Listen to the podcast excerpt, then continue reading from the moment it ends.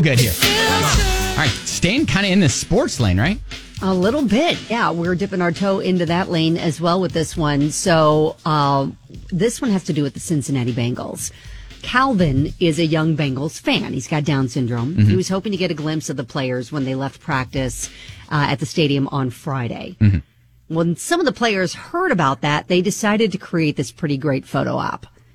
Head coach Zac Taylor, quarterback Joe Burrow, safety Jessie Bates, the third, wide receiver Ja'Marr Chase, they all came out, Nice. put Calvin in a golf cart with them for this awesome photo. And the Down Syndrome Association uh, shared the photo, saying the team went above and beyond to create a special moment for Calvin. And one person even said, you know, the firepower on the field is, of course, a point of pride for the Cincinnati region, but it's their acts secondary to play that have truly shown who they are. Very cool. Now they get their rematch with Buffalo on Sunday.